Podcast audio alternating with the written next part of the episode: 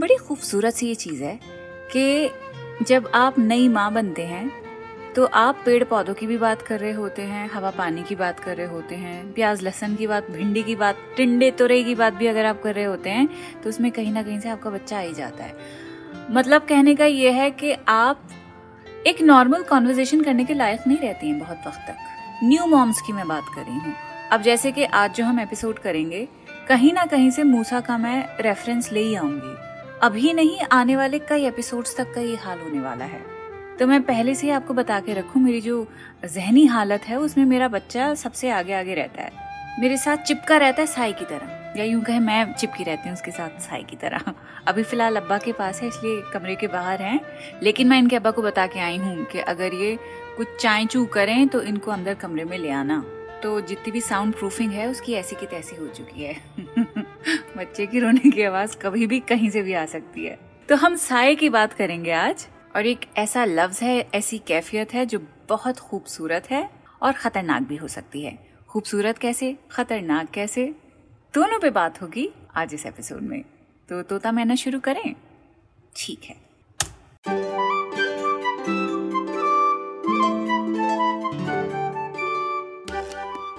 The Quint पर शुरू हो चुका है उर्दू नामा। मैं हूँ फबेहा सैयद। आज हम बात करने वाले हैं साये की।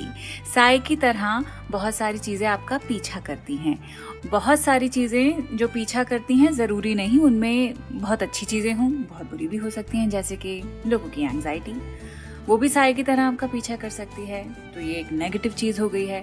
फिर साये की तरह कोई अच्छी चीज़ कैसे पीछा कर सकती है? किसी की मोहब्बत, कोई प्यारा सा ख्याल। ये तो हो गई कैफियत, फीलिंग्स। लेकिन जब साये की तरह कोई इंसान आपके पीछे पड़ता है तो वो भी दो किस्म से आपको मुतासिर करता है। अगर वो इंसान आपका महबूब है, जिसके साथ आप रहना चाहते हैं, जिसकी गैर मौजूदगी में आप उन्हें मिस करते हैं, तो वो एक ऐसा साया है जिसके तले आप रहना चाहते हैं, जिसकी बात आप बार बार करना चाहते हैं, जिसके आगे पीछे आप फिरना चाहते हैं और चाहते हैं कि वो भी आपके आगे पीछे फिरे।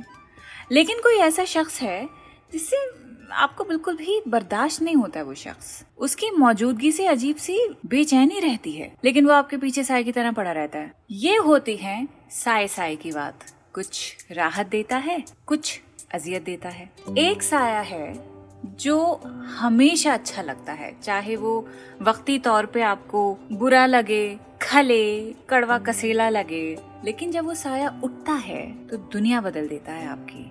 आप अचानक से बड़े हो जाते हैं। मैं बात करी माँ बाप के साये की।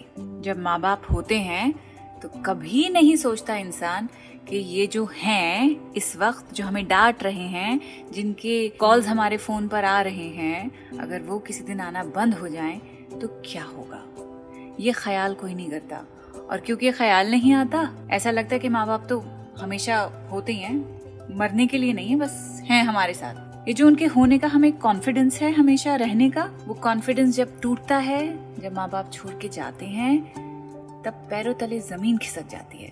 तब समझ आता है कि काश उनसे थोड़ी नरमी इख्तियार करके बात करते, काश उनकी बातों पे इतना लठमार जवाब नहीं देते। हमारे अब्बा जब गए थे, हम तो खैर बहुत छोटे थे, लेकिन हम मिस करते हैं अब कि काश अगर वो जिंदा होते, हमें कमाता खाता देखते, तो हम उन पर कितना कुछ न्यौछावर करते। उनका जब नाम मेरे फ़ोन पे फ्लैश होता तो मुझे कैसा लगता। तो मेरी ज़िंदगी मेरे वालिद के बाद, मेरे बाबा के बाद, व्हाट इफ्स में होके रह गई। I think about him almost every day. और जबकि उनको गए हुए गुजरे हुए बीस बीस इक्कीस साल हो गए हैं। तो बस यही दुआ कीजिए कि खुदा माँ बाप का साया हमेशा कायम रखे। माँ बाप कैसे भी हों, कड़वे कसेले मिजाज के हों, बहुत ही अच्छे मिजाज के हों, कैसे भी हों, माँ बाप अपने ही होते हैं। हर कोई अपना नहीं बन पाता है, हमेशा याद रखिएगा। तो खैर, साये की हम बात कर रहे हैं। साया का मतलब होता है शेड। साया का मतलब शैडो भी होता है। तो जो शुरू में मैं आपको मिसाल दे रही थी कि जो लोग आपका पीछा करते हैं, चाहे वो मोहब्बत में करें या आपको परेशान करने में करें, वो शैडो वाला साया होता है। दीवार पे भी जो शैडो बन रही होती है वो बेसिकली साया होता है किसी चीज़ का। शेड वाला साया जो होता है वो राहत के तौर पे उर्दू शायरी में इस्तेमाल किया जाता है। जैसे मैं माँ बाप की मिसाल दे रही थी तो वो शेड वाला साया होगा। जैसे हमारा बच्चा होने वाला था तो सब ये दुआ दे रहे थे कि खुदा करे बच्चा माँ बाप के साये में पले।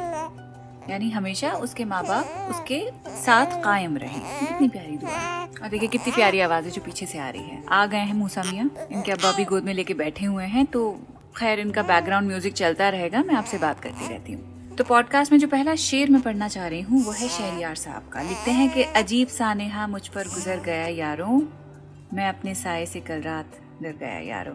और ये गज़ल गमन फिल्म में आपने ज़रूर सुनी होगी।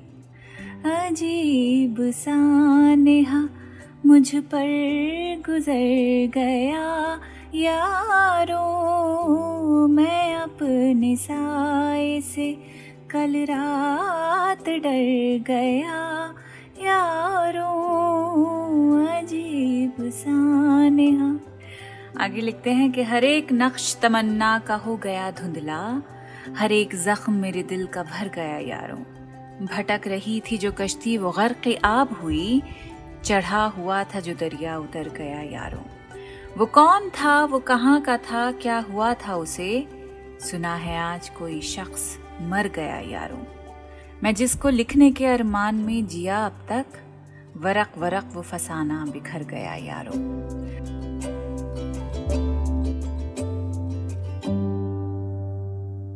अब पेड़ के साये की बात कर रहे हैं कैफी आज़मी। लिखते हैं कि पेड़ के काटने वालों को ये मालूम तो था, पेड़ के काटने वालों को ये मालूम तो था, जिस्म जल जाएंगे जब सर पे ना साया होगा।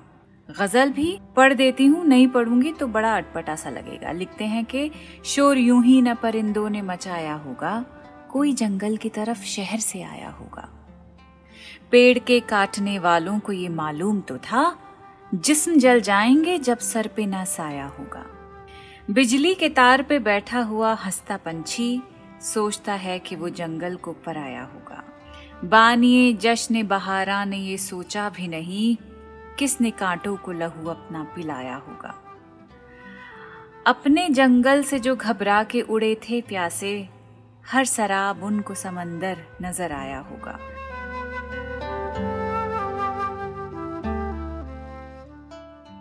अब कुछ लोग ऐसे होते हैं जो कि बहुत ही ज्यादा गिविंग होते हैं, वो हमेशा दूसरों के लिए कुछ ना कुछ करते रहते हैं।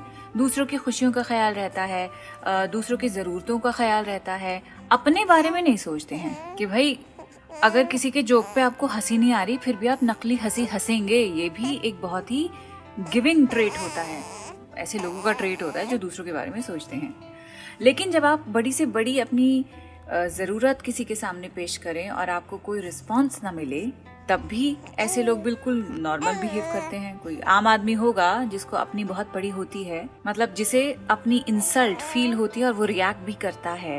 तो जो लोग दूसरों का ख्याल रखते हैं उनको अपनी बड़ी से बड़ी इंसल्ट भी इंसल्ट नहीं लगती, वो हंस पड़ते हैं, बात टाल देते हैं। ऐसे लोगों को कहा जाता है अल्लाह मियां की गायें। ऐसे लोगों के बारे में कहा जाता है कि बहुत ही शरीफ होते हैं वो। तो इसी तरह का एक शेर है आजाद गुलाटी। लिखते हैं कि आसमान एक सुलगता हुआ सहरा है जहां, आसमान एक सुलगता हुआ सहरा है जहां, आसमान एक बहुत सुलगता हुआ गर्म डेजर्ट है। ढूंढता फिरता है खुद अपना ही साया सूरज, सूरज अपना ही साया ढूंढता फिरता है। मतलब सूरज जो किसी जगह को वार्म रखता है, गर्म रखता है, वो खुद ही बेसाया है। मतलब इसे ऐसे समझा जा सकता है कि जो लोग दूसरों को राहत देते हैं उनके लिए राहत के वसाइल हैं वो बहुत कम होते हैं।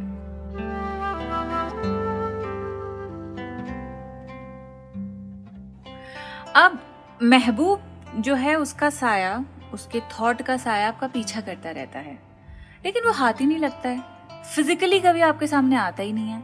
हिजरो विसाल की यही तो एक शर्त होती है, ये तो एक कंडीशन होती है कि हिज्र में आप सिर्फ महबूब के बारे में सोचते रहते हैं, तो वो थॉट, उसका ख्याल आपका पीछा करता रहता है साई की तरह, लेकिन फिजिकली वो मिलता नहीं है, वसल की नौबत ही नहीं आती है। तो उसके बारे में महमूद अयाज ने बड़ा अच्छा लिखा है एक शेर के, वो मेरे साथ है साई की तरह, दिल की जिद है कि नजर भी आए। How true. अब जिंदगी के उतार चढ़ाव पर अहमद मुश्ताक का बड़ा ही ज़बरदस्त शेर है। लेकिन वो ये बात कि किसी अच्छी गज़ल का अगर हम आपको शेर सुनाते हैं तो दिल ये भी चाहता है कि पूरी की पूरी गज़ल ही पढ़ देते हैं। अब जैसे कि अहमद मुश्ताक का आप ये शेर सुनिए, फिर गज़ल पढ़ती हूँ। शेर है कि कोई तस्वीर मुकम्मल नहीं होने पाती, कोई तस्वीर मुकम्मल नहीं होने पाती, धूप देते हैं तो साया नहीं रहने देते। कि जिंदगी में हर चीज़ मतलब सारे खाने टिक नहीं हो सकते हैं, कहीं ना कहीं कोई कमी रहेगी ही रहेगी। और गज़ल क्या है कि भागने का कोई रास्ता नहीं रहने देते, कोई दर कोई दरीचा नहीं रहने देते, कोई तस्वीर मुकम्मल नहीं होने पाती, धूप देते हैं तो साया नहीं रहने देते। पहले भर देते हैं सामाने दो आलम दिल में, फिर किसी शय की तमन्ना नहीं रहने देते। तूरे सीना होके आतिश कदाए सोज निहा, राख रह जाती है शोला नहीं रहने देते।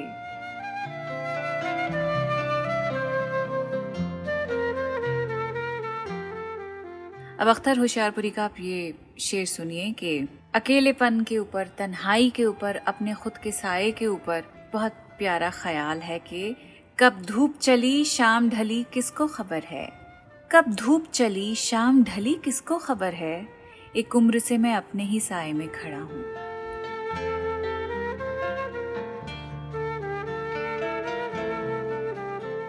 अब जरा सोचिए, जब हम खुदा की बात करते हैं, खुदा के जो साइंस हैं उसकी बात करते हैं, तो आपके जहन में क्या आता है? खुदा के साइंस आपको क्या लगता है, कहाँ से आते हैं?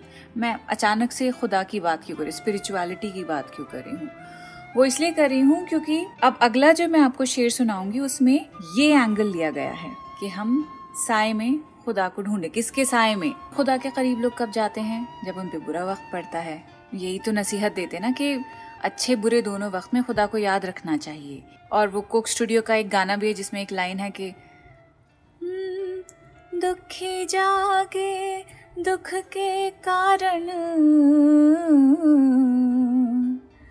दुखी जागे दुख के कारण, सुखी न जागे कोई, हो लगी बिनान ना ना ना ना ना ना ना लगी बिना रैन ना जा, हाँ लगी बिना रैन ना, लगी बिना रैन ना जागे कोई। आई थिंक ये धुन है, पर बहुत ही खूबसूरत लाइन लगती है मुझे कि दुखी तो दुख के कारण जाग जाग के खुदा को याद करता है, सुखी ना जागे कोई। जिसको सुख है वो जागता ही नहीं है कि शुक्राने की वो बात करे, खुदा का शुक्र करे।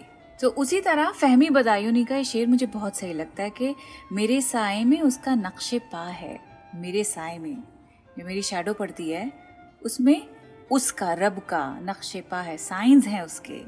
बड़ा एहसान मुझ पर धूप का है कि धूप जब मुझ पे आती है, जब बुरा वक्त पड़ता है, तभी मैं खुदा को याद करता हूँ। And this could be one way of interpreting this शेर।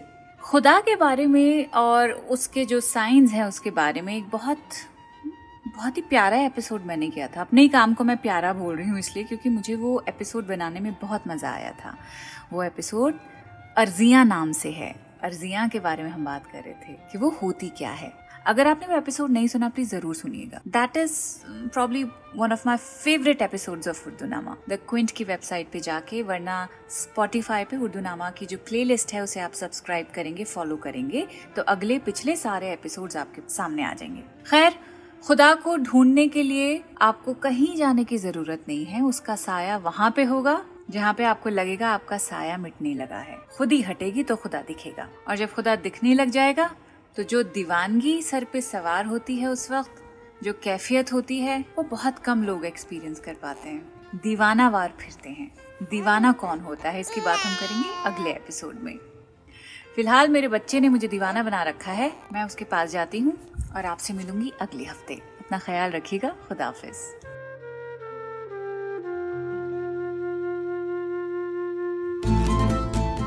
उर्दूनामा द क्विंट का ओरिजिनल पॉडकास्ट है जिसकी एग्जेक्टिव प्रोड्यूसर्स हैं शैली वालिया और ऋतु कपूर, और इस एपिसोड को प्रोड्यूस किया है प्रतीक लिधु और अंजलि पलोड ने।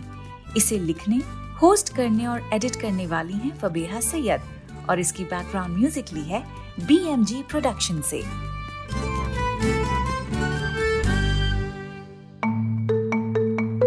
आप सुन रहे थे द क्विंट का पॉडकास्ट।